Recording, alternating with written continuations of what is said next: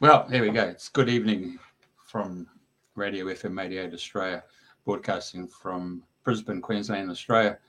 My name's Jeffrey Shaw, and I'm just the co host to my um, partner in this wonderful world of dreaming the new dream, who's currently at the top of the totem pole, all the way from the UK. And she's brought in an interesting guest, and we've been talking off air, and uh, I'm relishing the subject that we're going to be talking today.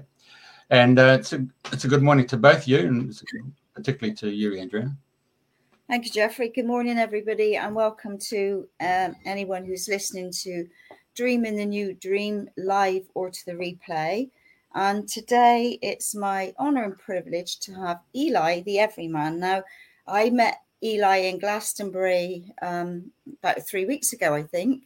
Um, my sister introduced me to him and we met up for a cuppa or what have you um, in the Crown, right in the heart of Glastonbury, and we exchanged uh, information about different speakers that we've um, met and worked with and recommended. And so, uh, without further ado, Eli, welcome to Dream in the New Dream, and thank you for coming on the show today. Thanks very much, Jeff, and Andrena, I really appreciate uh, your time and uh, inviting me onto the show. Um, it's lovely to be with you both today, and uh, yeah, really looking forward to the conversation. Yeah, well, it could go anywhere today, uh, as we as we've already been talking. Um, so, first of all, how did we get the name Eli the Everyman? okay, all right. Um, well, th- this is a, this is an interesting story. Um, I grew up on stage um, and which is kind of interesting because uh, my grandma was very musical, my granddad was very musical, and my father was very musical. And I went to a ballet, tap, and modern school when I was, I think, six years old, right. uh, called Mrs. Hapgood's in Southsea in Portsmouth, where I come from. And um, I, you know, I've always had a love of storytelling, and I, I, I grew up, you know, very much going to the theatre a lot and being in the theatre. And uh, my my first degree is actually in drama, theatre, and television um, from King Alfred's College in Winchester. So um, Eli the Everyman, that's a long story, but Eli the Everyman, Everyman um, is a is a play that uh, was supposedly written in medieval times, 1400s, and it's just a very basic um, it's an analogy of a person, just a human being, who goes on a walk through the woods and he's confronted by the seven deadly sins. So it's a morality play. Right. And it's actually overcoming all those different um, temptations that we have as a human being on the planet. So um, that's that's the real core of why I call myself Eli the Everyman because I'm just representing everybody in what I do. Um, and uh, when I first did the Shine seminars, which we'll probably talk about a bit in a in a minute, uh, the first one I did, I just said, you know, I am everyone. I am not a leader. I am not a, um, a uh, I, am a spokesperson for everyone here in the room, and um, I represent everyone. And I went and sat down in the audience, and there was no one on stage, and everybody was looking at me. And I said, I just want you to know that we we're all together, and we are all everyman. So, um, so that's kind of why I've called myself Eli the Everyman. The reason why I've called myself Eli the Everyman, as opposed to my second name, is I've got a very convoluted second name, and people and people get it wrong all the time. They spell it wrong. They're like, "What?" And it's just, "Oh, just call me Eli." Everybody just calls me Eli. Um, and um, I just thought it would be really lovely to have what I would call a 5D avatar. So instead of having um, being kind of, I'm not saying chained to my second name, but having all those connotations, those family epigenetic relationships with my name and where it's come from, as we're moving into this new beautiful world, um, I thought it'd be really lovely to just shed that and just call myself Eli the Everyman. So it is my avatar name. So it it, it, it represents a different version of me. So um, that's why I call myself Eli the Everyman. Right. And uh, and and it's it's a lovely story because it it gets when people ask me, I tell them that about the morality play, and I tell them about the 5D avatar, and it kind of works. So mm. there we go. That's, mm. that's what Fabulous. it's about. Well, there you go. yeah. Um, right. So um, we'll get on talk about the Shine seminars in a bit, but I know you've done lots of seminars. So how did you start on this pathway? What was the opening that that led you to be doing all of this work now? Um, well, it, it's interesting because when I was 19, I'll, I'll, go back to when I was 19. I went to live with the Hari Krishnas mm. um, uh, in Bhaktivedanta Manor, and in which was George, the house that George Harrison bought the, the Krishnas um, in Buckinghamshire. And all my friends thought I was going to be a Krishna. I was really into it, and we made a documentary there. And you know, uh, I ended up, you know, going to uni. But I had, I, I kind of had in my teens, uh, up until you know, say 21, 22 years of age, I did have this kind of spiritual uh, force inside me that was coming through, but I didn't I didn't accept it and I didn't really acknowledge it. I didn't pay attention to it. I was young, um, and uh, I I was at the poll tax riots in 1990, and I saw the system for what it was, and I saw that it was it was a nefarious system. Um, and it's a long story, but basically, the way that the media portrayed that particular event the, the next day after all the rioting I just thought they're not they're not for the people at all. The media are not for the people. The government are not for the people. So in 1990, I kind of knew that that there was this other there was a spiritual side to life, and but there was also this kind of nefarious um, kind of system that we all live in.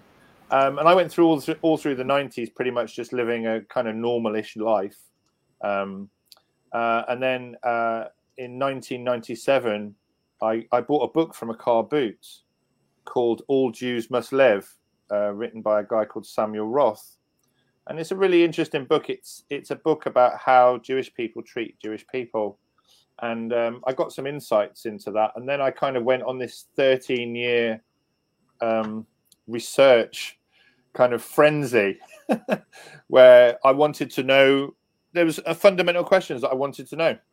And the, the most fundamental question I wanted to know is who are we as human beings?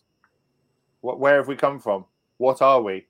And, um, you know, I'm sure lots of people have thought that, loads of people, and probably everybody, but it's like, why? why, why, uh, why do we not know where we come from and why do we not know who we are?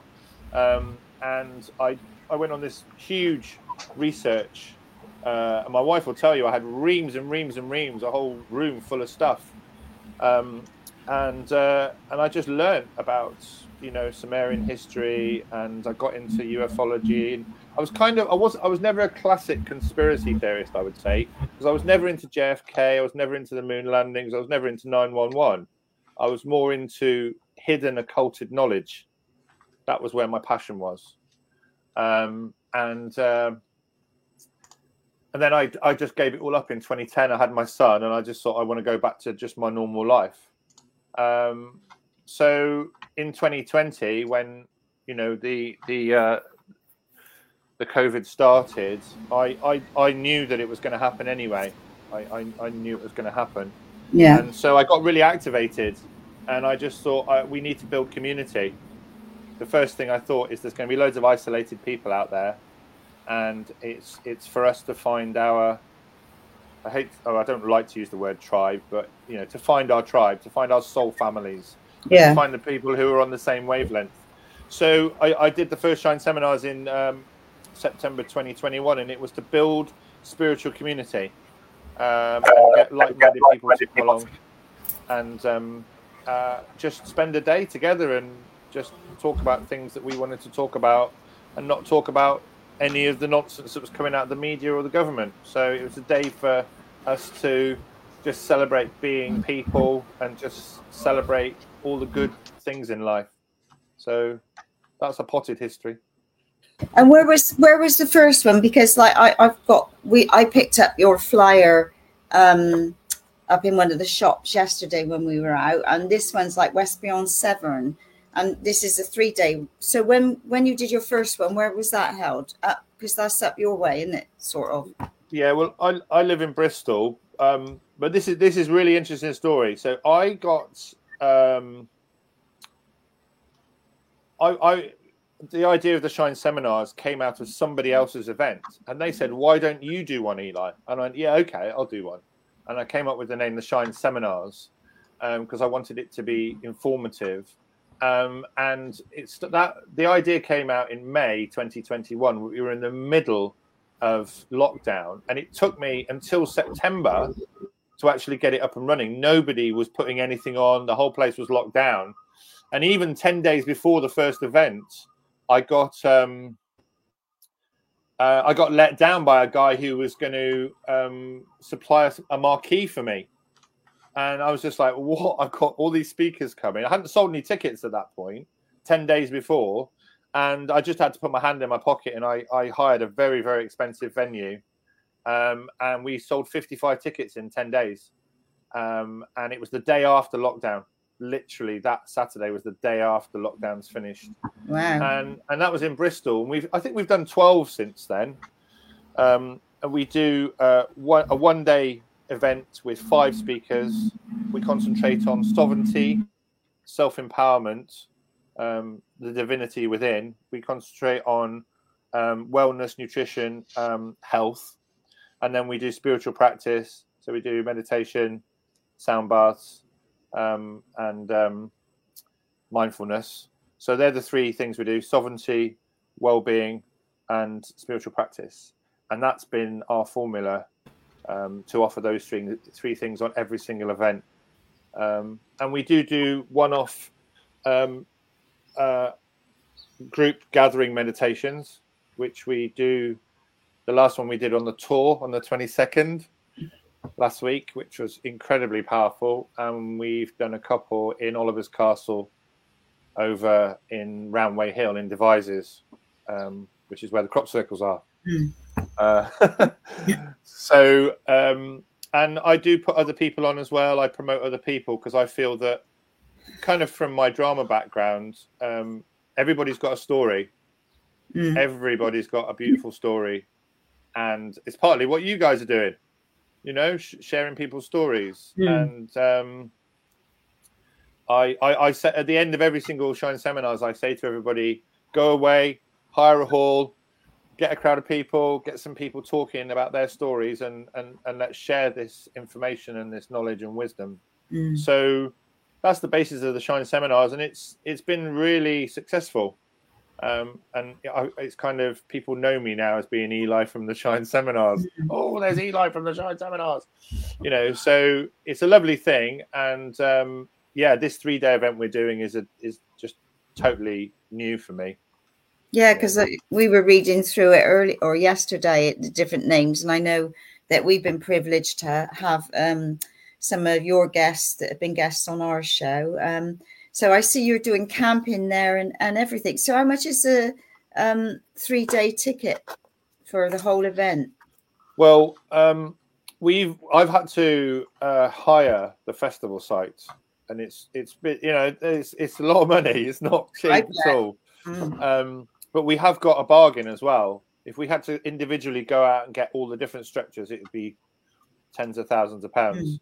Mm. Um, so um, what we've done is we've uh, you can you can go for a single day, which is sixty five pounds for a single day, um, or you can go for the weekend, which is one hundred and fifty pounds. So we've we've given a discount of forty five pounds if you come for the three days. Mm. Um, you can camp or you don't have to camp. And if you camp, it's twelve pounds fifty a night, including breakfast.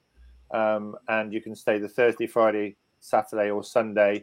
Um, and we've got this absolutely amazing chef called Faith, who is preparing the most beautiful, organic, locally sourced food. Um, and it's eighteen pounds a day for the food, which um, I think that's a reasonable price for the quality of food you're getting. Mm. Uh, Faith is a conscious cook, so she she cooks consciously, um, and the food will be incredibly good.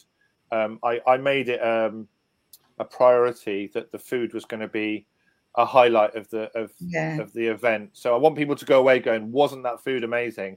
Mm. Because we, you know, we want to move out of this scarcity um, programming and move into abundance. And at the Shine seminars, I always, as a gift to my attendees, I always buy nuts and um, mulberries. Uh, we give free water. We give fruit. Uh, and so we kind of make this cornucopia of um, of of uh, just you know nutritious, good, wholesome, uh, natural foods, and it make and people are ve- people love that. You know, Mm. a lot of gigs you go to, and it's like you don't even get a digestive. Uh, you know, and, and they come to my gigs, and there's just like loads of stuff everywhere, and that's my gift. I spend a couple of hundred quid every every event just saying, look, you know, have some have you know have some food. So the food at this event is going to be, um, you know, top notch. It, it, I think, compared to other things, because we're doing a conscious event, I think overall, if you wanted to do the whole thing, it's about two hundred and forty pounds, Mm. um, which seems like a lot of money. Um, but if you break it down, it's eighty pounds a day. And I, I you know, I, I, I say this without ego, but that lineup is the best lineup of, Yeah. of Mm. any event in the country this summer Yeah. a hundred percent. Uh, so you know it. You know they're coming from all around the country, Mm. and I'm very very grateful for everyone to speak. I mean, Laura's coming over from America. Um, she's only doing two gigs in the UK this summer, um, and she agreed to come along, and that's an absolute that's an amazing thing for Laura Yeah. to be with us. Yeah. Mm. Um, and uh, she's going to be doing readings. She's going to be doing some readings for us. We're going to have some conversations with her as well as her own talk. Um, she's going to be doing global alchemy. I'd like her to talk about galactic history as well. To be fair, uh, um, and I'm not sure whether we'll be able to do that or not. But we're definitely going to have some talks with with Laura. Um, and uh, you know, we've got two of the most beautiful plant consciousness people. Uh, we've got Juliet Bryant, who is known as the Mushroom Lady, um, and she's a superfood guru. Um, she she does Juliet's Kitchen, and we've got Emma Farrell as well, who wrote an incredible book called Plant Consciousness, and she's absolutely amazing lady, um, and she does fantastic ceremonies, and she brings in different consciousnesses of different plants. She's she's got encyclopedic knowledge. Um, so Juliet and Emma alone are absolute stars. Um, and then we've obviously got Maria Wheatley, who second generation dowser, Mm. and um, her father was a dowser who who was around all the the very famous uh, dowsers who kind of brought that energy forward with the ley lines and the, the dragon lines. And um, she's going to come along and talk. Um, we've got Tim Chalice who does um, kirtan. chanting. I've done a lot of kirtan with Chip, Tim over the years. Yeah, he's an absolutely beautiful guy, and you know, again, I mean, I was amazed because everybody said yes pretty much straight away. Tim's so busy; he he he he, he said yes, but he was very like, I don't know whether I can do it. We've obviously got Rory, who you know, Yeah. um, you know, who's going to talk about the prophecies. Um, we've got Michael Feely, who's going to give us some great insights into. Um, his talk's called the Real Da Vinci Code, which is exciting in itself. Uh, Um, we've got a whole load of other speakers. I mean, those headline speakers there, the 12 there, the speakers that we couldn't put on that flyer, and we're going to do another flyer with another 12. We've got 45 speakers. yeah, no, I saw that. Yeah. So, Um, how long are they all talk? How long have you got more talking for? Well, because it's a different event, our new normal event, we've got three main tents, and two of the tents hold like 100, 150 people, and one holds 40. Um, and they the the format is basically three speakers in the morning for an hour each, and then two speakers in the afternoon for an hour and a half each. Um, but the two main tents are running um, in parallel, which is difficult because normally we just have one stage and one audience, and we focus the attention on that. This is slightly different. We're offering a basket Mm. of uh, of goodies. So people will come along and they go, "Oh, I want to see that. I want to see that. I want to hear those people." One of the tents is more presentation based, and the other one is more embodiment. So there'll be sound bars and the chanting, and there'll be voice workshops.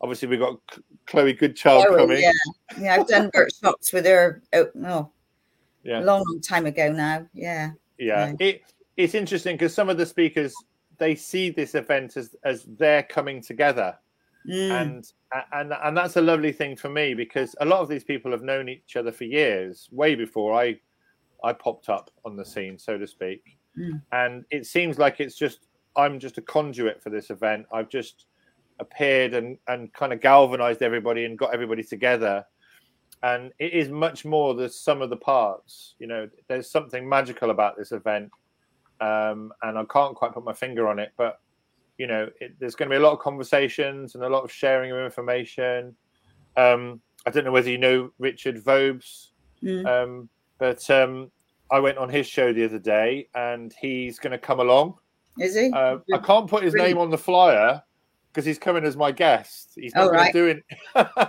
uh, which is a bit of a shame but you know I, i'm not going to do that um, but he's going to come along and he's going to do some podcasts live from from the event Mm. um, to his to his audience. So that's a lovely thing for him to come along.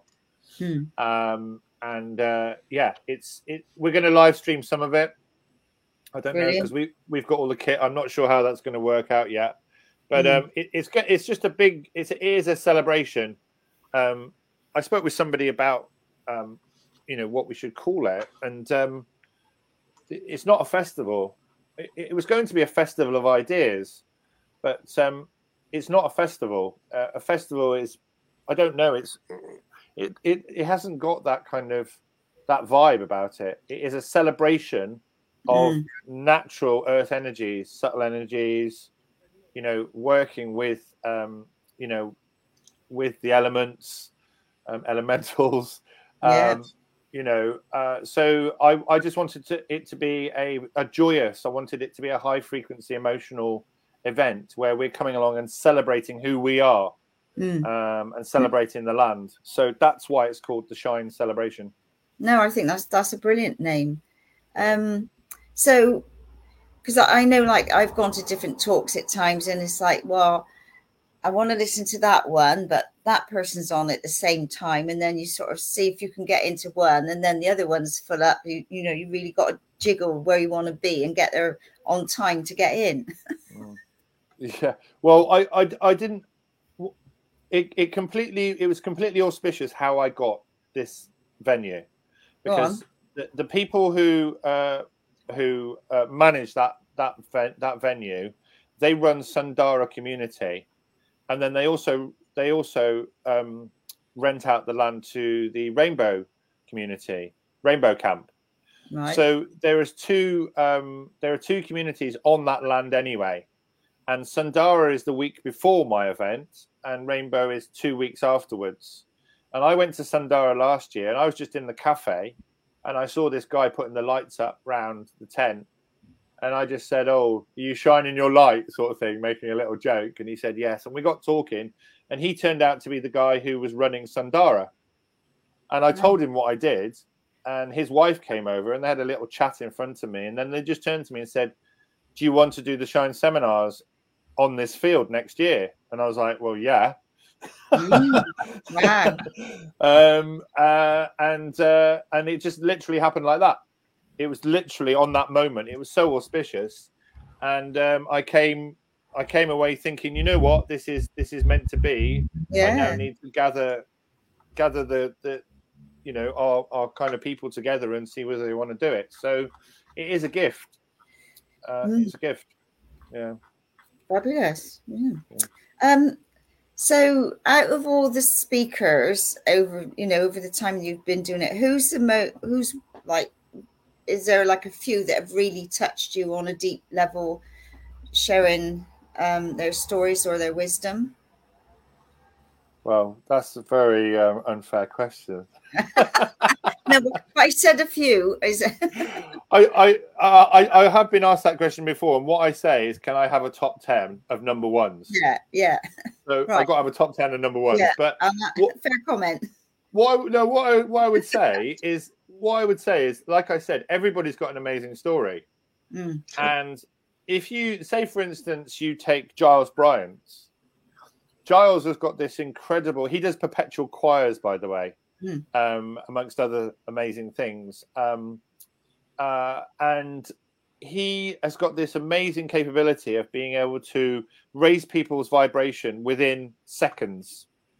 He'll come on, and he's his energy is so high frequency that he will be able to um, just literally raise the, the the room to a level that is just incredible. So you know his kind of superpower when I when I'm with Giles, I just get loads out of that superpower that he's got. Um, and you know, it's the same with Chloe. I mean, I was very. I mean, I, I tried to. I asked Chloe a few times, and she was too busy. And then just synchronously, she moved to Nailsea, and I was doing a gig in Matara Gardens, which is about eight miles away. And she said, "Oh, well, do it." And the way that she performs on stage with her with her squeezy box, and she's got this mastery of being able to be entertaining and sing and talk emotionally about things. She's got great emotional intelligence, um, and so I mean, I was almost in tears. Well, in fact, I think I was in tears when when uh, when Chloe came off stage because she took us to places that were just Mm. amazing. She really does, and and so you know, her superpower is it's obviously her, but she's Yeah. mastered her subject. Um, you know, and and somebody like Michael Tingle who does qigong and um, and and tai chi. Uh, again, you know his his super. I mean, he does Celtic drawing workshops as well, and he's he's actually written this beautiful moon diary with a in in conjunction with this other person, and that's been published. But you know, his superpower is is getting you to charge to charge yourself. So, you know, in terms of um, I think they all bring amazingly high levels of. wi- I, they're all wisdom keepers. Mm. That, they're all wisdom keepers, every single one of them. And one of the things that I've really tried to do is bring on people who don't necessarily have any uh, public speaking um, uh, experience, and um, those people also, you know, have grown, and I've had quite a few that have gone on to do bigger and better things. Um, so to answer your question, I I really enjoy my conversations um, that I have with everyone. Um, I think that I'm looking forward to Laura um, a lot. I'm looking forward to Michael Feely a lot, um, and Rory. And I think um, you know some some of the other speakers uh, who are who are kind of new. Um, I think uh, Karen So is going to do her um, qigong, which will be really interesting. And funnily enough, Dr. Claire Hinsley doesn't talk very much. I did a YouTube thing with her. She does uh, metaphysical alchemy, and um, you know, uh, I'm really looking forward to to seeing her. And not many Mm. people know about um, Claire, and also Mark Keane. I don't know whether you know Mark Keane, but Mark Keane does um, conscious clubbing, and he's the king of Kundalini. Um, and I highly recommend you get him on your show.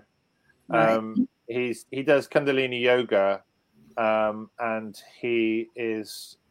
Uh, I mean, I, Mark, Mark Mark is a hidden gem because he doesn't really go out and do much, um, but he's in the pro. He he's actually um, decoded um, the Welsh poem, the mythology of Taliesin, and um, he's seen that the poem of Taliesin is actually talking about the chakras. So he's decoded that myth into, you know, the, the raising of the chrism oil Mm. and the chakras and the pineal gland. It's all in that story. So he's got very, very deep uh, kind of Celtic knowledge. And, um, you know, Mark is something else, uh, you know, and, and he, you know, he's been around for a long time and, you know, Giles and people know him from years back down Jody, etc. Um, you know, and he's he's still doing his thing. A lot of these people, I always say to the speakers, they say, "What do you want me to talk about?" And I say, "Well, you're the leading edge thinker. True. you know, um, you know, you you do what you think is best." And I'm sure a lot of the speakers, when they get up on stage or whatever, they just they just do Yeah. whatever comes into them on in that moment. So, you know, everybody's got their own um, uh, kind of forte, their own experience to bring to the table, and it's they're all superpowers. Mm, mm. They're all superpowers. Totally. Yeah, that was an unfair question. well, well, I'll ask for the top num top ten number ones. yeah, that's it. Well, top time, top five number ones. But I mean, some you know, to have to have somebody to have you know the the the masculine dowser of Rory there, Yeah. and to have the feminine dowser of Maria Wheatley there is a really powerful thing in itself. So you've kind of got Maria, who's um, I'm not saying she hasn't got masculine energy because she has, and I'm not saying Rory hasn't got feminine energy, but to have those two there just to balance that energy up is a really beautiful thing. And um, you know, Maria's just come back from doing a whole bunch of stuff with Gaia TV, so she's kind of on fire at the moment, and. Uh, you know, it's it, it's going to be incredible to hear all these stories. I mean, fact, Matt Bell. I don't know whether you know Matt Bell, but Yeah. I didn't I didn't know about Matt at all. Um, and uh, I interviewed him for my my channel, and Matt is doing the most incredible work. Uh, absolutely incredible, and he's going to do a talk on um, uh, star star teachings. Uh, and uh, yeah, I mean that's really exciting to have Matt there. You know, amazing. Matt's um, Matt does a lot of uh, very very um, beautiful ascension work with his groups down in um, down in kind of Bournemouth way, Blandford way. Yeah. And it, and it's interesting. I don't know what you think about this, but you know, we're all in the southwest. We're all in the Vale of Pewsey. you know, there is something magical going on here. Yeah, You know, definitely. Yeah, And there's no doubt. There's no doubt that. Moving fast. Yeah, Very Yeah. fast lately. Things are speeding up. Yeah, really speeding up. yeah. I mean, the day I met you in Glastonbury, the energies were just off the chart, weren't they? You know, and it's not. It's not. It's relentless as well, isn't it? It's just. it's just going on and on and on. You know, I I- I went up to the Chalice Well last week just to spend an hour, and you know, I've been there many, many, many mm. times, and there's different energies up there. But the energy in the Chalice Well was just, it was, you know, I just lay down for five minutes. I just completely got healed. You know, it, it was Yeah. phenomenal, absolutely phenomenal. Like, So- um, do you do you know Dave, Sammy, and Dave? Dave would be a good one to have on your show. Uh, the gardener, Yeah, I well, funny story. I got introduced to him in Beckett's. right. Uh, yeah, which was really hilarious. I just walked in and he was there. And then when I went to the Chalice Well last week, he was just stood there with his wheelbarrow and we said hello to each other again. So I've met Dave twice auspiciously, um, uh, not consciously at all. And we did have a very, uh, very deep conversation the first time I met him, just for like 15 minutes. I'd love to, I'd love to uh, spend more time with Dave. Yeah, no, he's he's an amazing guy. Now that he's the head gardener of the Chalice Well, I mean the gardens at the moment are absolutely stunning. Really, I mean, I you know I love going up the Chalice Well, so it's one of my favorite places. But then I love the Abbey as well. So Yeah. Well, you're very lucky, aren't you? well, yeah, but I'm, go- I'm heading back today. I'm going back for a rest. My God, Oh. Go to Glastonbury, get worn out. Yeah. No, I, I, I love the Abbey as well. Mm. Um, and in fact, there's a lady in the Chalice Well. I don't know if you've seen her, but she's got a pass. And whenever it's nice weather, she just goes and sits and knits in there. She knits at the top on the left. I've seen her a couple of times now. Well, I just chatted to her and she said, Oh, I always come here to knit if the weather's nice. Oh. Because it's such a lovely place to be, isn't it? well, yeah, good at places any to do your knitting. Yeah. Yeah. Yeah. Hey, um, when we had Dave on, it was really interesting that he worked in the uh, Chalice Flower Show in the gardens there. But he- Chelsea. Chelsea, yeah. Um, but what was really interesting, he was quite open about his work with the elementals and the devas when he works with the um, with the flowers and the plants at Chelsea. So I'd assume he's definitely um, when he when he a gardener at Kensington, Kensington. Is it Kensington? Kensington, I think. Oh, sorry. Yeah. Who do we have that worked at Chelsea then? Um. We had a guy who worked at Chelsea. I thought it was the same guy. hmm. It might well just- be. I mean, The But fact that that- he's, the, sorry, the fact that he's working um, at Chalice Wells, I mean, it just goes hand in hand that he's just Mm. enhancing that whole um, relationship because he, he came with the, the green thumb and the green hands. Everything about him's green, isn't it? Yeah, I mean, uh, Dave for me is working multi-dimensionally, Mm. and um, you know that's one thing that I've noticed is that people have just started doing that. They're just working in different di- dimensions or densities, I should really say. Um, and uh, yeah, when I met Dave, we just had this otherworldly conversation, and and we didn't really go, you know, that deep, but it was pretty deep for just being in the pub meeting for five minutes. So you know, Dave is working on multiple multiple levels, and uh, you know his it just seems so natural for him to be in the chalice well. Mm, yeah, yeah, definitely, and and he's a great musician as well. So um, yeah, yes. yeah, yeah. Okay, yeah. so um, so is there anybody that you haven't got on the show or or any of your um seminars yet that you would like to get on? Is there anybody any keys? Is there like maybe three or four speakers that you might like? um to be honest with you, the, the the name that actually comes up more in my mind is um, John Stuart Reid. Oh yeah, who, who does the cymatics and the CymaScope? Oh, is that the guy in um, the, in the pyramids? Yeah, yeah. He he um he's uh I've got one of his cymatics machines. Yeah, Carol's got some some stuff from John because we did a workshop with him about oh my god, it must have been about twenty years ago. So yeah. Way, way back. But yeah, carry on. Yeah. Yeah. No, well, amazing yeah. one. Yeah. He, he, he's the one name that I think really stands out. And I have asked him, I've spoken to his son, I have had some communications with him, but he's, you know, the, the Shine seminars is very much about um, putting people forward and promoting people who are working with the energies um, and being multidimensional. Um, and it's interesting with John because he is very scientific, mm. um, and he, he works with the Shift Network a lot. So he's got his thing, and he's working doing that. And actually, we're a little bit small for John. I think we're a little bit parochial, really.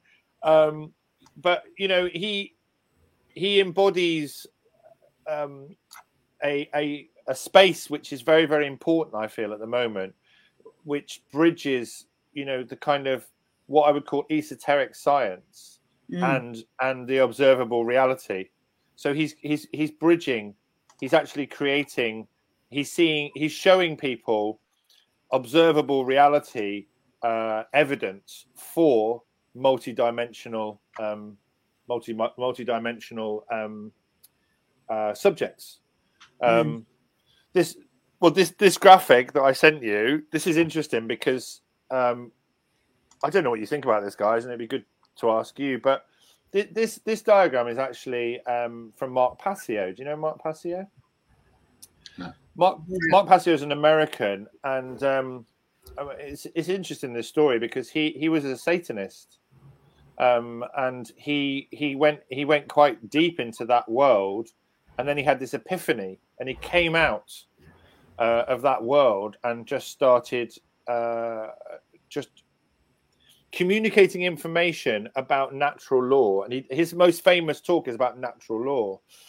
And he's an amazing guy because he he talks about the darkness, let's call it that, um, and he faced that and he went deep in that and he's come out and now he's he's working for the light, exposing that. But he did this diagram, um, and when I because I, I do presentations myself, not very often. Mm. Um, I did one last week in Shaftesbury. Um, it was called Frequency Wars. it's all about frequencies. all right. yeah. Okay. Yeah, it was interesting. Uh, well, it was yeah, it was in, it was interesting. But so this diagram is really, for me at the moment, what's happening because we're living in the apocalypse, um, because there's this great unveiling, and mm. the word apocalypse it, it, means to unveil and to show the truth.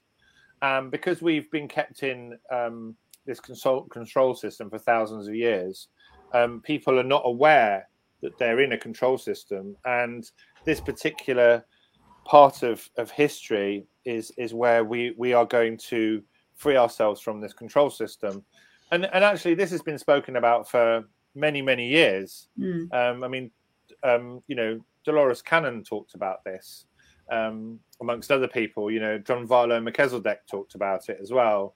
Um, and what's happening is that there is there's been a lot of hidden knowledge, which is the esoteric on this chart. um, and that's been kept from the general public. And Mark's done this diagram to show that the truth is always the truth, and it has a frequency, and it sits at the heart of everything. And the religions of the world have different layers, um, of which um, in the middle they all go to the truth. Mm. Um, on the outside is the exoteric. So, um, as it says in this, it's it's intended. The exoteric side of all religions is for the masses, and it's kind of to. I'm not going to use the word soul harvesting because that's a bit dark, but it is in a way a distraction from the truth. So that ex, extra that exoteric knowledge is just for people to be kept in a particular mindset, um, and there are truths in there, but it's not the it's not the core truth that is Mm. going to be exposed over the next few years. Um, and the esoteric knowledge, and all esoteric means is hidden knowledge. Um, it's occulted knowledge. You know, uh, uh, the occult is hidden knowledge. Um, inside all the religions have this this truth and this esoteric knowledge, which is usually um, usually uh, portrayed by um, symbolism, symbolism and al- allegories, uh, metaphors, um, uh, and it's it's veiled so that it's kept away from the masses. And what's happening at the moment is that the esoteric knowledge is all coming out, Mm.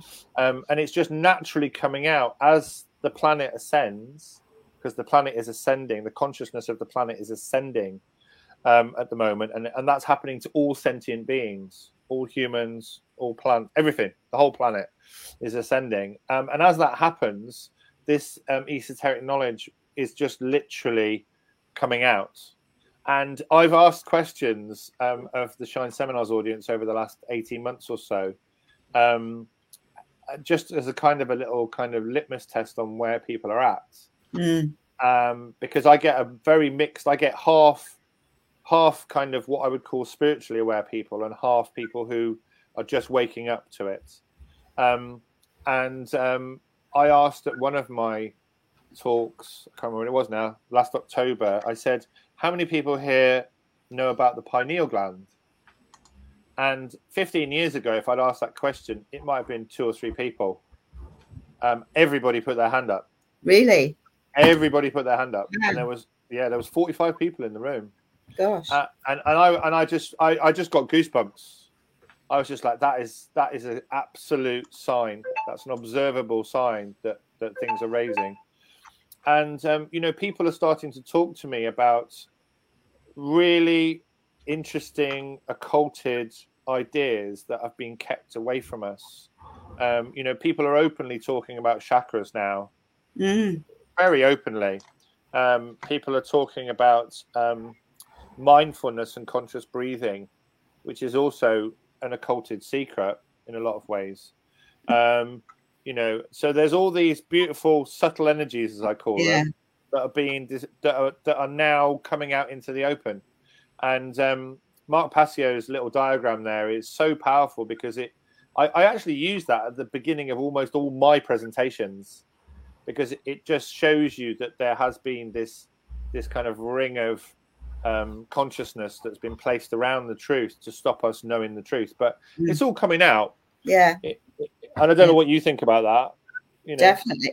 little by little, yeah, more and more is is opening out, and um, people are questioning things now, and and really, they're um, I think they're picking up on the energies that there's a there's a huge change going on, and they you know they are com- they are becoming more awake, and they are questioning, and they are wondering you know what really is going on. So there's a and there's an awful lot of confusion going on at the moment as well massively.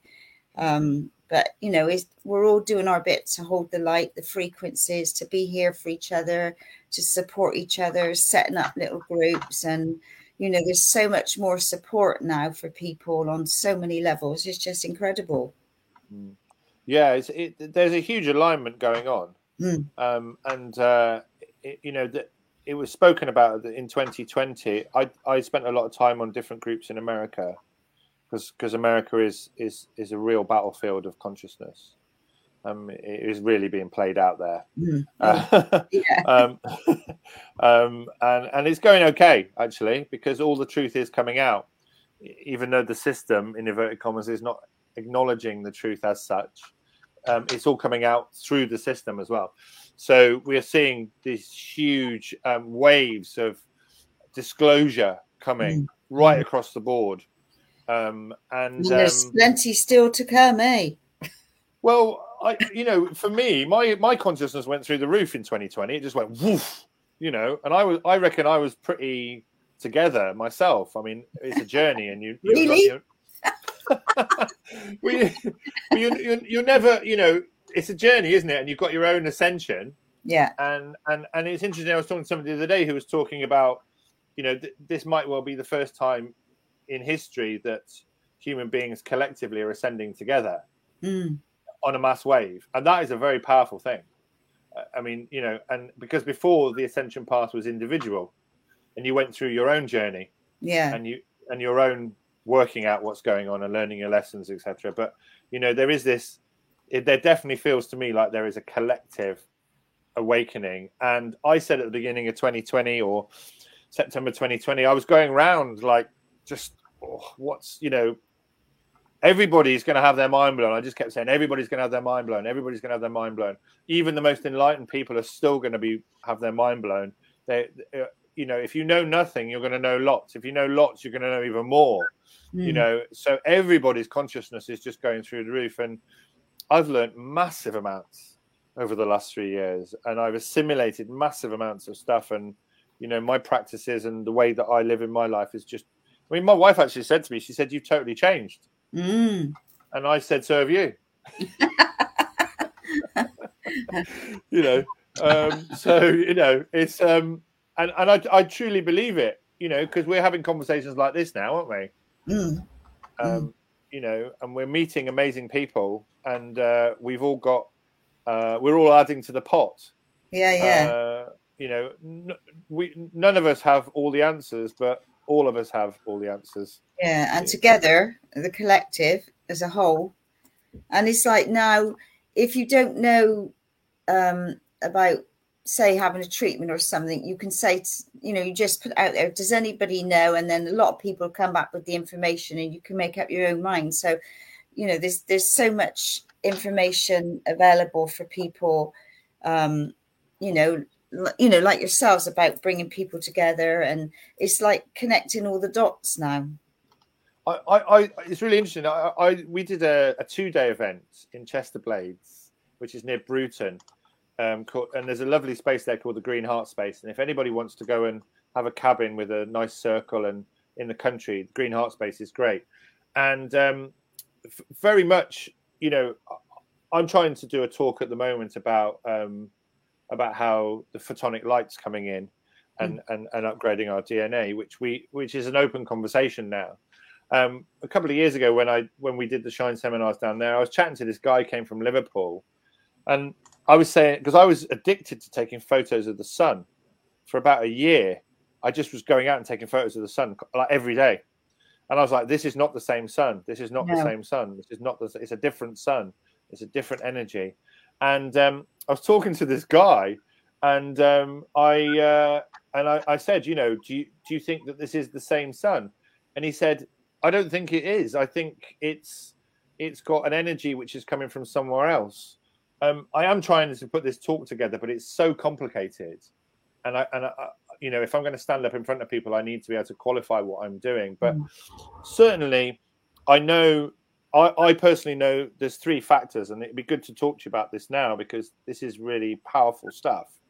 Um, I've Plato- interrupted you, so I'm going to interrupt you. Yeah. I've been um, stepping in there because I had to put something up to do with the sun because somewhere or another you're going to be bringing it up, and now I've brought it up. This hair was taken in New Zealand two weeks ago, and it was put on the main newspaper in the Bay of Plenty in New Zealand. I can bring the paper up, but I've just saved the photo of how the individual took a photo because they saw two suns. Yeah. And of course, they said, "Oh, it's an optical illusion," and all that stuff. Anyway, just saying.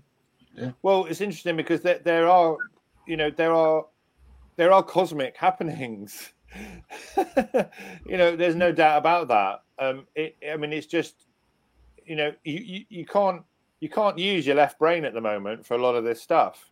You just got to assimilate it and park it and and not pass judgment. That's part of this process we're going through. It's not about saying, "Oh, that's that," or "I'm going to put a box around that idea," or "I know what that is," or "I know what it isn't." It's not about that because things are changing constantly. Mm-hmm. Um, one of the reasons that the obsoletes, as I like to call them, the, the, the, the, parasitic, um, you know, controllers uh, have done what they've they've done is because they know the secrets of the absolute, and they know that if they don't do their their ultimate AI prison planet now, it's going to be too late. Mm. They've they've timed it and to, for this time because it, it's very clear that they're I, I, got I got banned on Facebook. I had about fourteen hundred people in my group on Facebook, but most of my conversations on Facebook were to do with three types of battles that are going on. Um, well, actually, four. One of them was the battle for the consciousness. Um, the second one was the off-world battle. You know, there is there is off-world activities that are going on. Um, the surface battle, which is us in our mm. observable life on the planet, on the planet, and then the battle that's being fought underground. Um, you know, in um, in the deep underground bases and and places mm. like that. And I've always accepted those to be truths, um, because if you can think it, it exists. If you can think it, it exists. So, um, what? So going back to Plato, um, Plato talked about the central sun, and he talked about and something. Oh well, that's metaphorical for God, or the central sun is a is a metaphor for God, um, and it could well be. It could be the super consciousness of the of the of the one true Creator. Um, uh, it could be you know infinite source, but um, it, it, there is clearly a different energy with our sun, and it's it's partly to do with the precession of the equinoxes, and there are there are loads of clues to say that um, the precession of the equinoxes in the Vedic tradition says that we're moving out of Kali Yuga, which is darkness, and we're actually we're not actually moving into um, uh, the golden age. And I hate to, to dispel people's ideas of that. People think that we're moving into a golden age um, what we're actually moving into in the Vedic tradition is the Bronze Age, um, and then it's silver, and then it's the Golden Age. But you know, let's not be down about that because we're going to go through a period of profound healing. And I say this when when people spiritually bypass and say, "Oh, you know, we're going to all be, you know, telepathic and clairsentient and have all these amazing." Well, yes, we are, but we have got a huge amount of trauma to heal and a huge amount of mm. Of internal cleaning to heal before we get to that stage. So we are moving into that golden age, and it the, we're moving very very quickly within years years. It's not even decades um, into a into a different um, a different way of being. Um, so the precession of the equinoxes, what's happened is that we've actually moved the planet itself has moved above the galactic equator. Mm. That's happened. Now, if we've moved above the galactic equator, that means that we are receiving light from different parts of the universe. That's what's happening.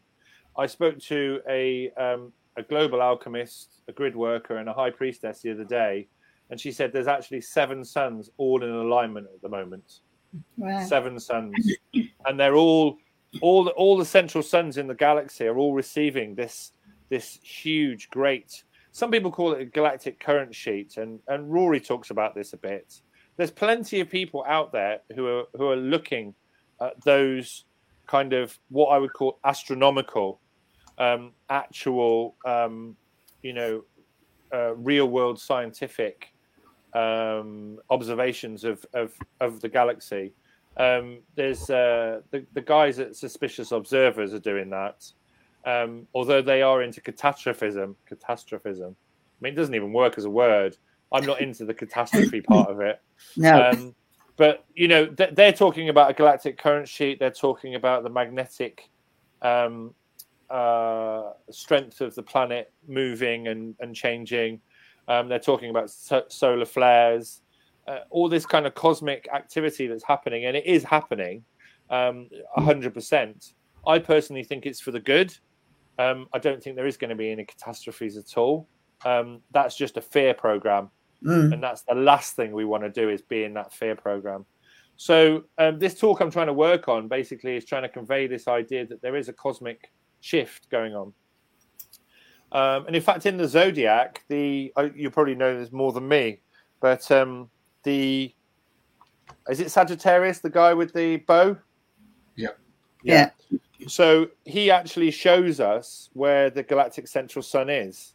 That's why that image is chosen. So at the end of his arrow is the galactic central sun. Um, and that sun is bringing in photonic light um, that is changing our DNA. And interestingly enough, there's a there's a book. Um, I haven't got it. I haven't got it to hand actually, but there's a guy guy called Dr. Subraj, um, and um, he he actually this is really interesting. Actually, it's it's beautiful. This is so he um, in his book he's got a chapter on light, um, and I'm doing a talk in Glastonbury, funny enough, in October on light. Are you?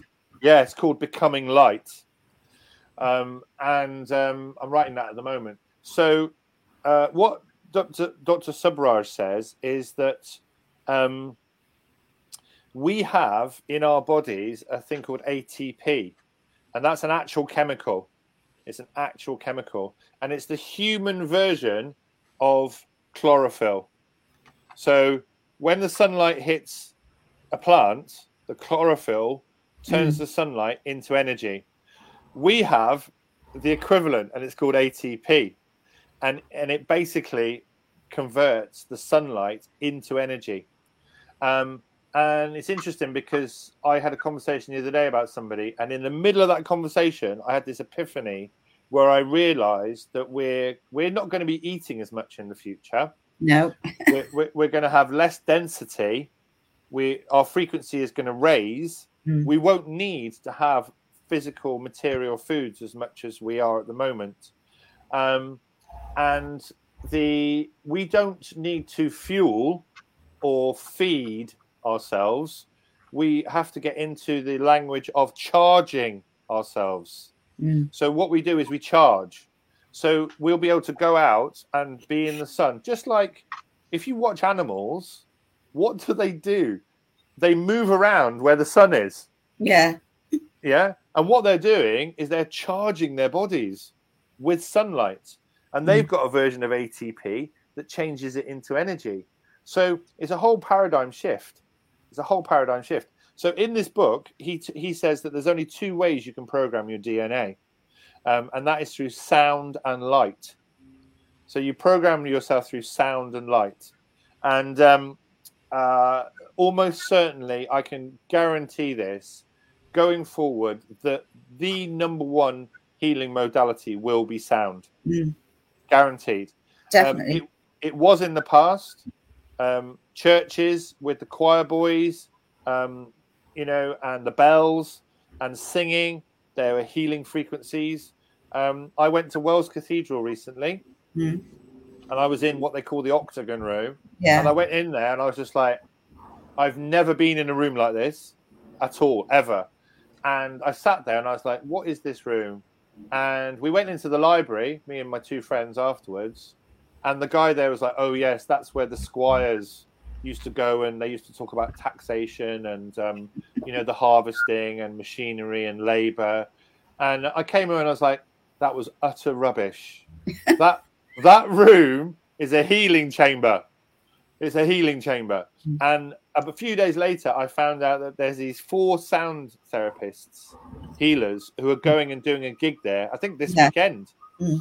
And if you lie down in that room and you use the different frequencies 432 whatever it is 396 um, you know 528 yeah um, all those different frequencies the solfeggio frequencies that room will heal you it's a healing room. Um, and you know, so what Dr. Subraj says is he says you can change and heal DNA with sound, and you can also change and heal DNA with light. Um, and they are the only two ways you can change DNA without physically going in there and doing the nano nonsense. So naturally, sound and light are the. In fact, sound and light are the same thing.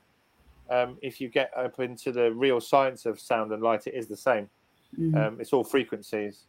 Um, uh, green actually resonates at around 500 or uh, 5228. That's why the heart chakra is colored green.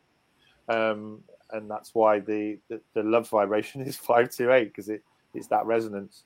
So, um, you know, I, I, have been telling people, um, and it is the, the thing I tell people, it's the one thing I say to people more than anything else go out and be in the sun this sun at the moment, especially around the times of the equinoxes, mm. is super, super powerful. And you can just raise your consciousness just by being in the sun. Um, just going on just a different level, I'll just talk about this because this is part of the talk that I'm trying to put together. The, the pineal gland is actually a piezoelectric crystal. It's called calcite, mm. um, and it's and it's it's tiny um, so it's a piezoelectric crystal. So it reacts to light and it reacts to electricity. Um, and if you look at platelets in the blood, they're surrounded by light. Mm-hmm. Uh, photography, um, you know, yeah, is on is on the photon light in your hands. In fact, I'm a Bio-Well pr- practitioner and I never do it. I should get out there with I should get out there and do my machine. But um, the, the the greatest thing you can do at the moment is to actually go out and be in the sunlight um, and sun yourself. Because every hmm. time you go out into the sunlight, it raises your consciousness, it activates your pineal gland, it sets off all those chemicals, and you're literally moving up the scale. Your your consciousness is getting more and more tuned with the divine being that you are. Because that's the key thing. People don't realize that they are this divine bit of technology. Um, so you know, it's it's it's all to play for, and I don't know whether you know you know the story of um, it's quite a long story actually, but um, you know there's this idea that there's a great awakening, mm. uh, you know, of the great awakening, and people have been throwing that around. But um, when you've got a um, when you've got a, a, a, a photonic system of light coming in, that that's the reason why we have chemtrails, by the way. Um, there's multi-layered reasons why, but the main one is to stop us receiving the mm. photonic mm. light. Of course, and hundred percent, hundred percent. So ultimately, the Great Awakening cannot be stopped, which is what people say, because they can't stop the sunlight. They just can't get it out.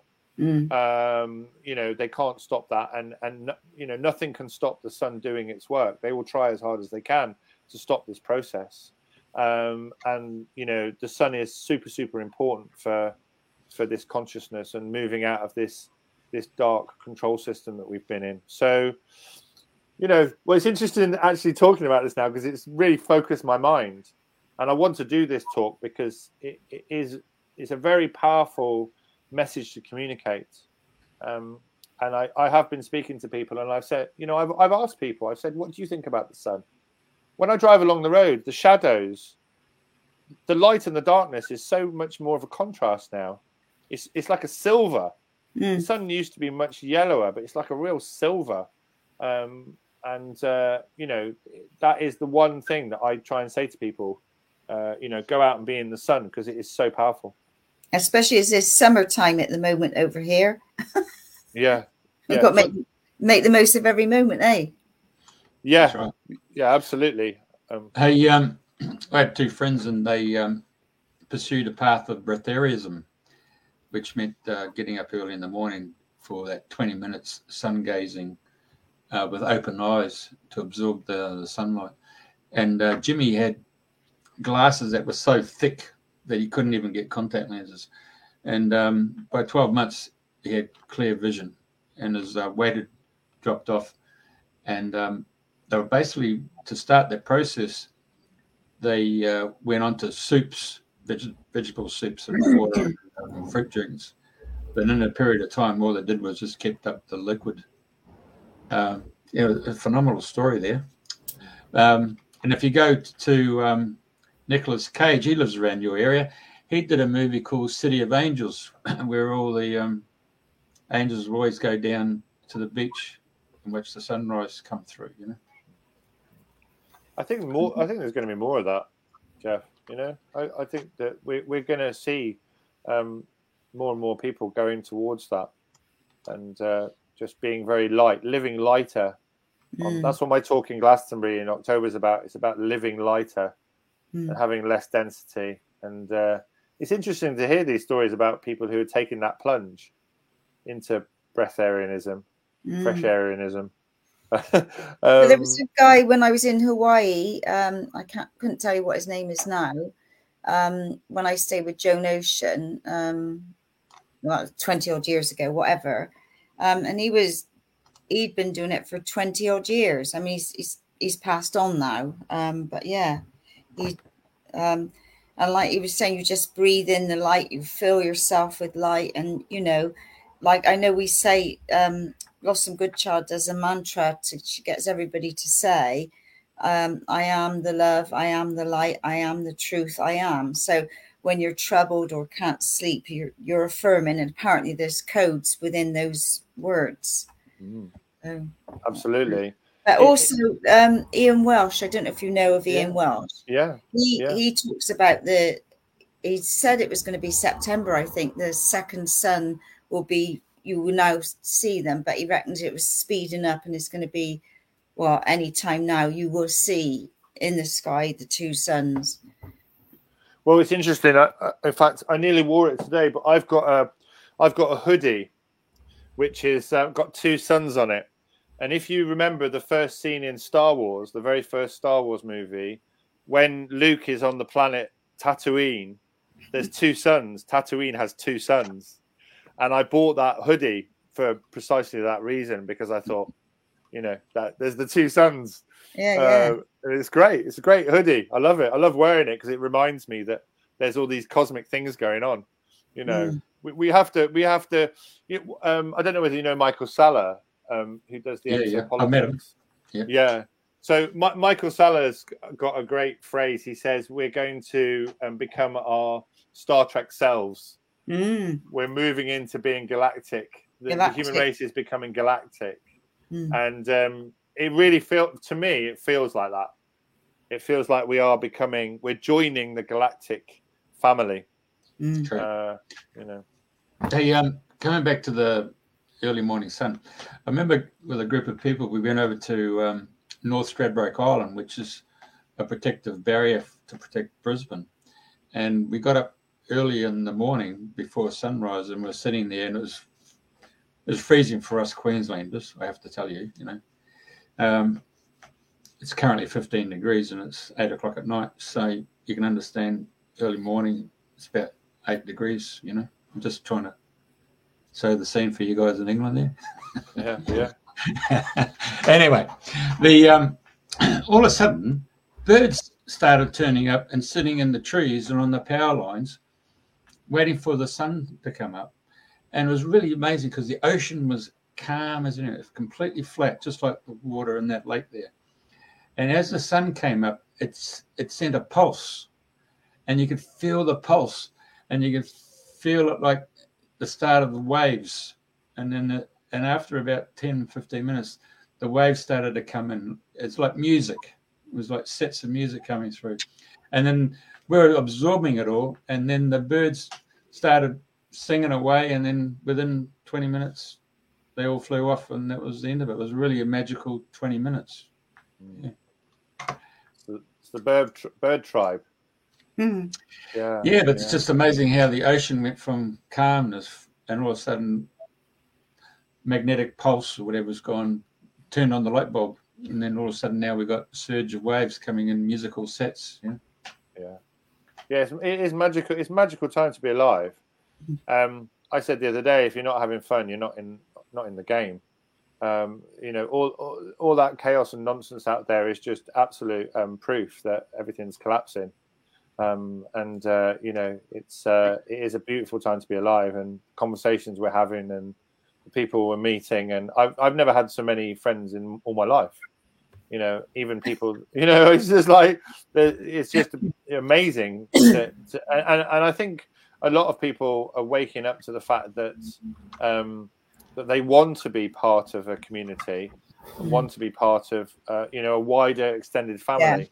Yeah, definitely. Um, you know, and and that is that is phenomenal because we've we've all been isolated in these little boxes, and suddenly we're being open-hearted about things, and you know, mm. working with each other and wanting to help each other out more. So you know, it's um it's been a long time coming, really. Well, we're we're in it now, eh? we signed up for this. Yeah, for sure. I mean, it, it, it's interesting. When I gave my talk in Shaftesbury the other day, um, I mean, just as an aside, I don't talk very often, and when I do talk, I do the presentations like two days before, and I work on different ideas. And I knew that half that room of eighty people was going to be literally normies, like people who like absolute off the street, not aware of anything um, at all, and I the, the first part of my talk was just real basic grounding so I did things like, um, you know, uh, filter your water, distill your water, um, try try not to eat a lot of processed foods, try to be as natural as you can, you know, try not to, you know, um, support big companies, try to mm. buy locally, um, grow your own food, just real basic stuff. Nothing. I'm not saying anything wildly, yeah. you know, amazing, but it was all just grounding and just trying to get people to realize that this is what we have to do going forward um, if we're going to detach and, and not give our energy to this system anymore. And then the second half was all to do with frequencies. And when I told my wife Sarah what I was going to do, she went, "That's just what are you doing?" And I said, "I've got to do it. I, I've, I've got to do it, and I'm just going to do it and whatever happens, happens. Um, and if I don't take people along with me, then so be it. I can't sit in this nice, safe bubble anymore. No, I've got to come out. And obviously, I'm not going to talk about, you know, yeah, you know, I'm not going to start talking about Pleiadian consciousness or whatever. But at the same time, I'm not going to just talk about farming and you know those sort of grounded things. And um, I gave the talk and I talked about frequencies, how there's a a, a you know a very small um, space that we can see the frequency of the observable reality, and then there's this enormous un unobservable reality that also has loads of frequencies in it. And I talked about, um, you know, Dr. David Hawkins' uh, consciousness frequency of consciousness map that he does. Um, you know, where 200 is mm. uh, you know courage, and then you know 500 is love. And and I and I talked about you know do re mi fa sol la ti do being absolutely in line with the chakras, and that's what that is. And when you sing that, you can actually just tune your chakras, and that's been in Disney movies. You know, this is what I'm saying about all this esoteric knowledge coming out. You know, it, all these things that were hidden are just coming out now.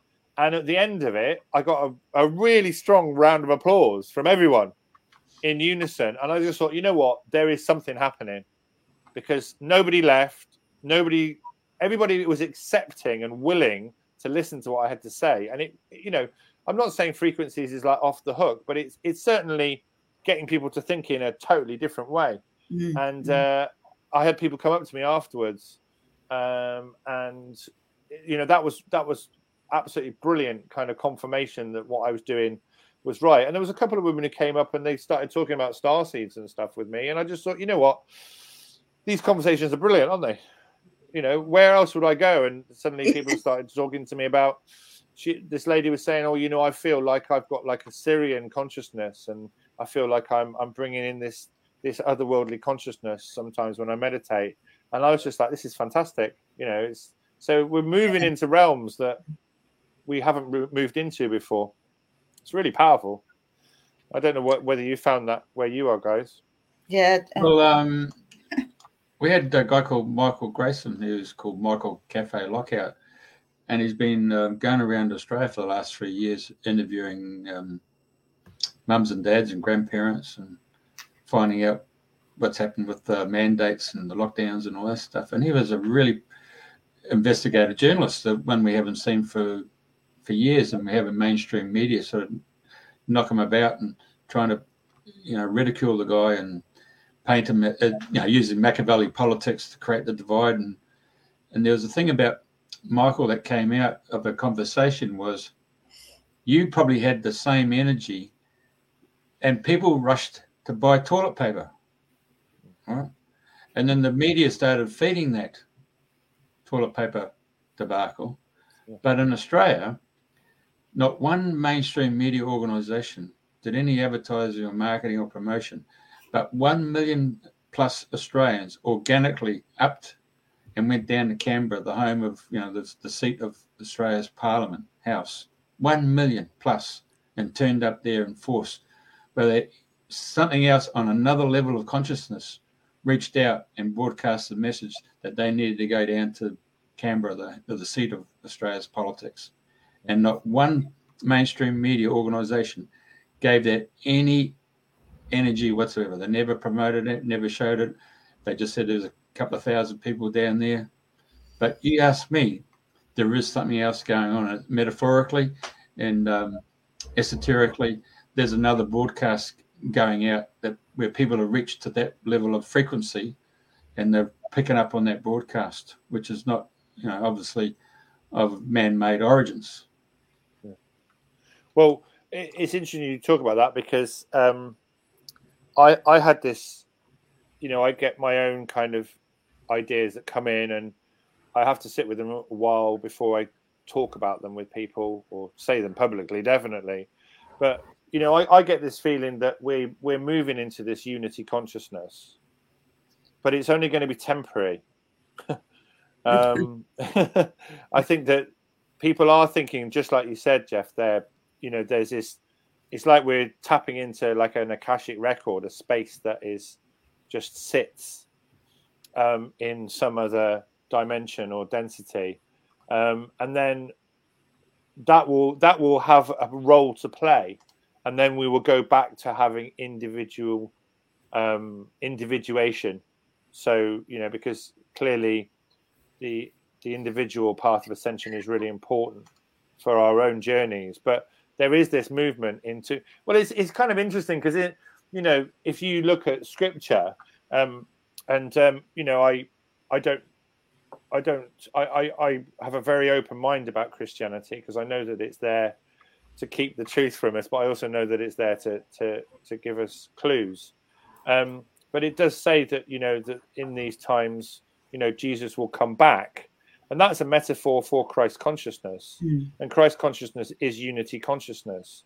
And it does say that the Antichrist will come 2,000 years after Jesus is around. And, and that is exactly what's happening with the AI and with the technocracy. So, you know, I feel that um, the Christ consciousness is coming back, which is what I call the organic human blueprint. I don't know whether you've heard that phrase before, but, mm. um, you know, very much within our communities, we are holding space and love and light for the organic human blueprint because we are made in the image of God. We are mm. made in the image of, you know, source consciousness. And um, I just feel that we'll we'll go into this. Well, we, we're in it already. we're in it already um, into this unity consciousness, Christ consciousness, where we're all activated to really work to protect the natural scheme of things. Um, and then when we've kind of done our job, we'll we'll retain elements of that unity consciousness, but we will go back to being in into an individuated being as well, because you know as source um, gives us the opportunity or gives you know um, itself the opportunity to experience itself through our our fractal version of itself, which is what you know the super consciousness is. And we're just fractal versions of that experiencing itself um you know that that has to carry on that has to continue mm. um you know uh it's interesting actually because some i was talking to somebody about um the ai the other day because really and truly the ai is the actual enemy I, am just going to say that it really is. Um, and in in Star Trek, uh, I, am not a Trekkie by the way, but I was told I was talking about the AI, and uh, and this guy said to me, "Oh yeah, there's this thing called the Borg in the AI," and I was like, "What's that?" And he said, "Well, in the show, it's it's a artificial consciousness that nobody knows where it came from, and it and it started outside of the universe." and it's here to, to, to gobble up everything that's natural. And I was just like, hold on, that's, that sounds a bit familiar, um, you know. um, so you know, there there are these little, you know, I think at the kind of in this pyramidal structure of, um, uh, you know, the obsoletes, as I like to call them, the control structure, they do understand the absolute. They they they understand. They have all this knowledge that that the, the everyday people haven't haven't got but they do give us little clues in the media, um, and in, in programs and in, in books and all sorts of things that they release to us mm. as to the true nature of of the oneness. Um, and that story about the Borg just kind of says it all because it was just like, well, they've been telling us in Star Trek for years that the real enemy comes from outside the universe and it is an artificial intelligence. And in mm. fact, 2001 A Space Odyssey you know, the Stanley Kubrick film, and obviously Stanley Kubrick knew shed loads of stuff, you know, Eyes Wide Shut and the moon landings, etc. You know, he was clearly well involved in that, you know, that kind of strata of of life, if you want to call it. Um, but 2001 is all about the man against the machine. That whole film, mm. um, and how man can overcome the machine, and it's not difficult. War of the Worlds is the same it's the same story. It's about a huge, great machine that gets killed by a little tiny bug. In 2001, when he gets into the brain, he starts pulling the brain out because it is just it's artificial. Um, it is, but um, HAL, um, when you get to 2010, when um, the guy who created HAL gets in there and finds there's a subroutine that's been put on there by the military, which conflicted with his original programming. But it really, that was just a side side story because at the end of the day, it showed there was an intelligence there that um, put those monoliths out on planet Earth for the apes to touch, and then the next second it's gone to the planet, uh, gone to the moon. Man's reached that consciousness, and then it's gone out to Jupiter. And it's when uh, Dave goes out in that little craft, and he ends up going inside that monolith, and um, it's a it's a merger of um, of human potential with um, the knowledge that's been stored in that big, huge monolith that creates a second sun. But um, it's a really interesting story. I mean, it's very. You mentioned Star Trek. The, the original movie has a similar bearing there, where um, they've got this energy that comes into this into our star system, and um, if you attack it, you'll get taken out. But if you go with love, then you have the door to go in, and then what you find is that they talk about V'Ger, and when they finally get to the source, they find that V'Ger is um, Voyager 4 that's been sent as a space probe 200 years previously by NASA, which went through a black hole. And it's got a simple program, which is to go and accumulate much knowledge and then bring it back to the third planet in the solar system. And it ends up through the black hole on another civilization who reads the program and they create the craft that allows it to come back through all the different star systems to come to our star system and at the end of the day, it's got all this knowledge, but it requires its creator, which is the human capacity to actually imagineering. And so we see the merger of of the human with the machine, and we go to a whole new dimension of of knowledge and under, understanding. It's a really profound, um, particular movie. That one. Mm. It makes me want to watch it. makes me want to go and watch it. I mean, it's interesting, isn't it, with the Star Trek because um, Gene Roddenberry was involved in those channelings. Um, I can't remember the lady's name, but Louise, Louise something or other. Um, and uh, he was party to that. He was party to these channelings. And if you watch, I've got the first series. I was never a Trekkie, uh, and I was never really a fan when I was young. Well, partly because my dad didn't let me watch TV, but um, uh, I, I bought the original series a couple of years ago. And if you watch each episode, every single episode has one really powerful theme, just one theme. and they're very very stark those shows and it, the whole story is surrounding around one theme. And he he clearly got channeled information to be able to Mm. write that first series 100% um, it was definitely an off-world thing that happened there. And I, I think it's been written about that he he was involved in these these uh, these meetings with this uh, this woman who was channeling. And uh, but it's very obvious once you know that that those stories just say this is this bit of the human condition this is this bit of the human condition. And every single episode is just very direct as to what that message is. Um, it's, it's very very powerful. And i didn't realize that star trek had that. But because it's tapping into that energy it's universal. And that's why it's so popular. And that's why it rings truth. Because it, it has tapped into some sort of universal energy. Mm. Um, True, a bit like the movie Avatar, isn't it? I mean, who would have thought that would be the number one box office success? Yeah. It tapped into the psyche.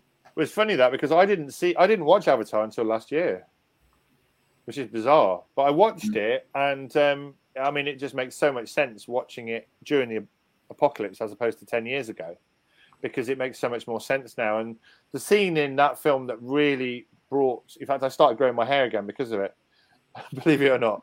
Um, because obviously I'm going bored, so I'm just compensating. But um, the um, it's the scene with there's the there's the tree of life, there's the mother tree, Yeah. you know, and they and they go along and they wrap their hair around the branches, and that's just that's just such a powerful scene, and nothing's said.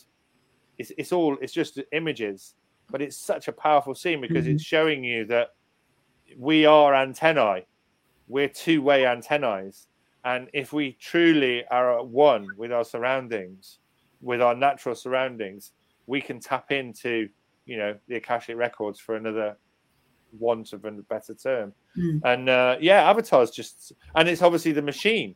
You know the the military is the machine. It's the ai it's the technocracy. And it's there smashing its way through the forest. So it's the same story.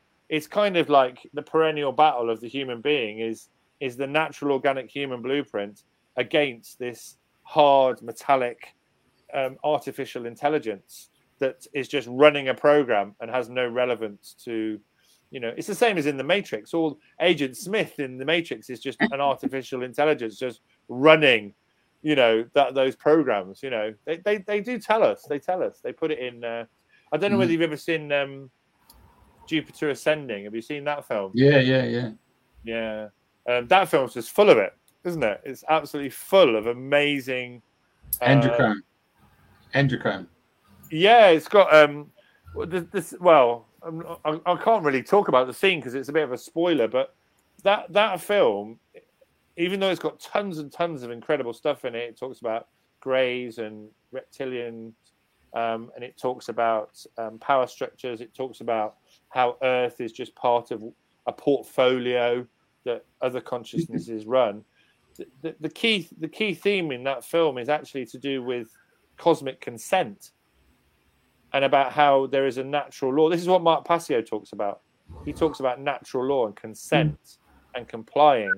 Um, and in the film, uh, there is there, there's a whole sub story that becomes the main story towards the end of the film, and it's to do with consent and the whole um, uh, the whole uh, premise of the film and the power struggle and the conflict of the film is based on whether this one person gives this other person consent. And once they make that um, that natural, cosmic, universal uh, relation, uh, you know, contract between each other, it's all over, and it's all about is this one person going to consent to this person, and it's just really dramatic, um, you know, because what is what this whole, you know, we we heard during lockdowns and things, you know, I will not comply you know i will not consent. I will not do that. And once you withdraw your energy from from the system it falls apart. Um, they're relying on us to give them consent and it is it's a it's a major theme. It's a major theme that the human being has to learn is to not give consent to things Mm. that do not serve itself. If it doesn't serve you don't give it consent. Mm. you know um, and and you and you will be immune to that energy of that nefarious you know entity if you don't give it consent. It will have to go away because that's the universal law, and they understand that as well. Um, it's interesting with Jupiter Ascending because it was written by the Wachowski twins, um, who wrote The Matrix. Um, who stole the idea of the lady? Correct. Absolutely. Yeah. Um, and um, obviously, they're living as transgenders now.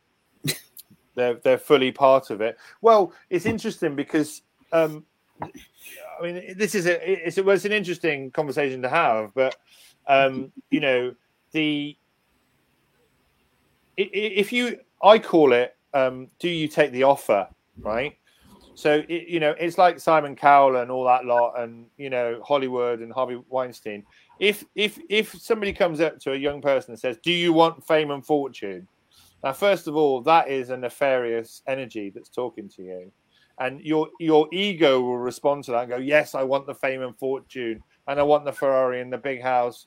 And they're going into that lower density of wanting the material world, and then whoever opens that door and you step through the door once you step through the door, the door closes behind you, which is um, eyes wide shut. That's what that whole film's about.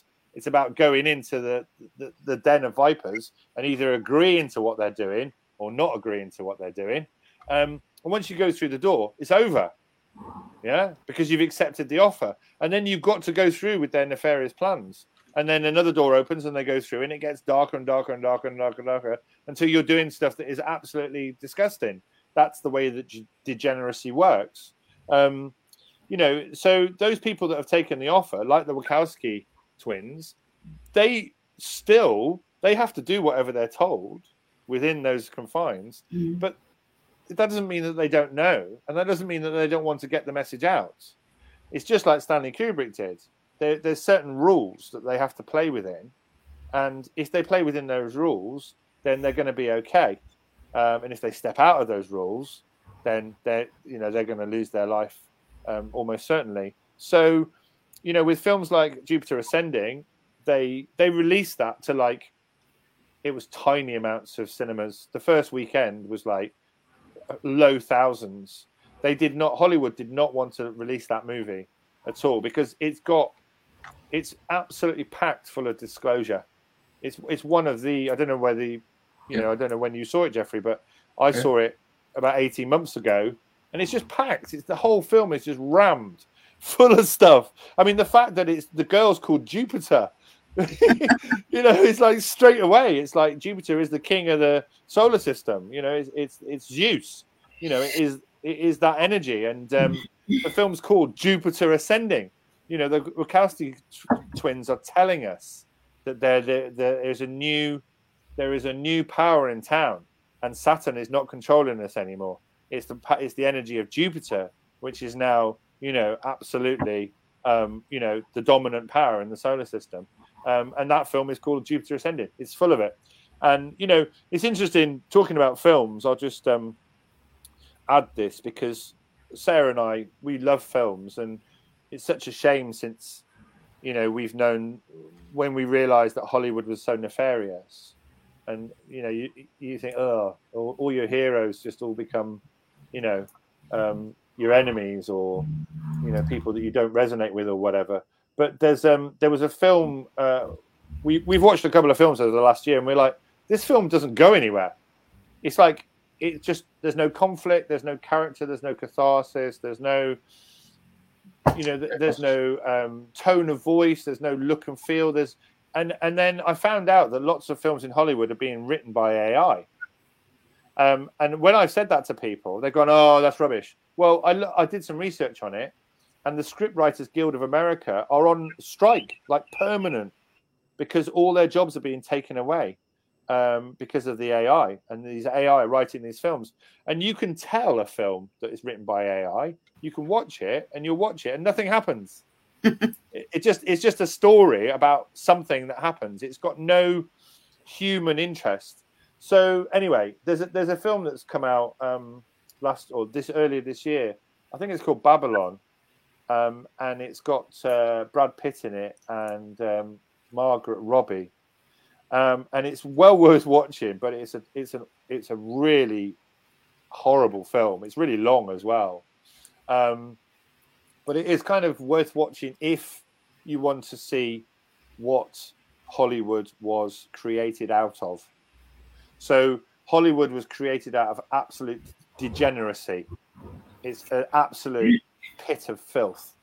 Um, and that film, that's what that film talks about. It talks about how Hollywood is built on layers of just absolute disgusting degeneracy.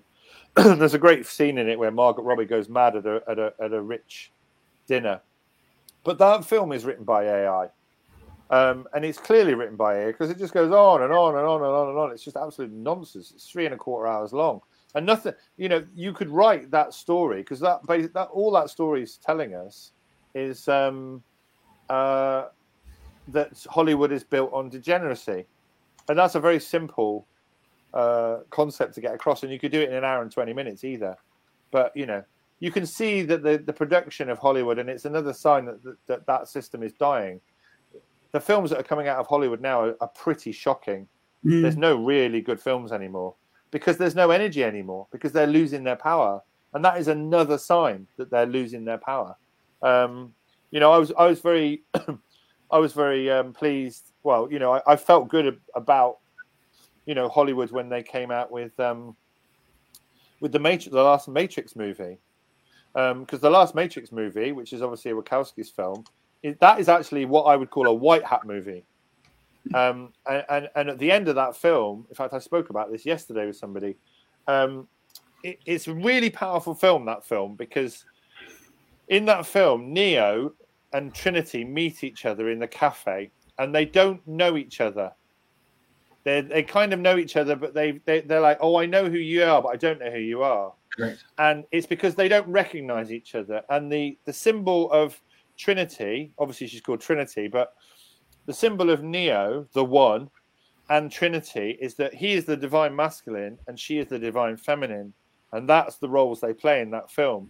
And at the end of that film, and it's a magical ending, is they've got the demon agent in front of them and they stand there and they've gone through all this chaos of actually remembering and resourcing themselves to who they are and they remember why they're there they remember their roles um, of who they are and why they've come together. And they destroy the demon and then they look at each other and they fly off together and they say i don't know whether they say it or not but it, clearly the symbolism is so powerful is that when the divine masculine and the divine feminine come together they can do anything. It's the ultimate power play mm-hmm. and that they and that they form the trinity of the divine masculine and the divine feminine and source spirit. And that film is so powerful. And at the end, they fly off, and it's just like, and when I watched it, I was like, wow, that was brilliant because it, it shows you that you, that if you can raise those sorts of energies within you and you can come together, then you can just do anything and you're invincible. And I thought that mm. was really powerful because it would have been very easy for, for Hollywood to have done that that film down and just made an absolute pig of a film. So these messages are coming out. They're, they're still coming out, and even within the systems of control, like Hollywood, um, th- these messages are coming out. That nothing can stop this ascension path, nothing at all. And uh, you know, it, like we're saying, it's very, very exciting to be around. You know, really mm. Well, on that note, yeah. Oh, it's been really fascinating, and it's been lovely to have you as a guest and and sharing all your stories and and you know about how you've been putting everything together and your knowledge and wisdom. So thank you once again for being our guest this week, and good luck in everything that you do. Thank you very much. I really appreciate you being on the show, and uh, I'll see you in person very soon. I'm sure. Very, yeah, definitely. Thank you, Jeffrey. I really appreciate You're it. Very welcome. Yeah, that's great. Fantastic. Right. Thank you, everybody, for listening and say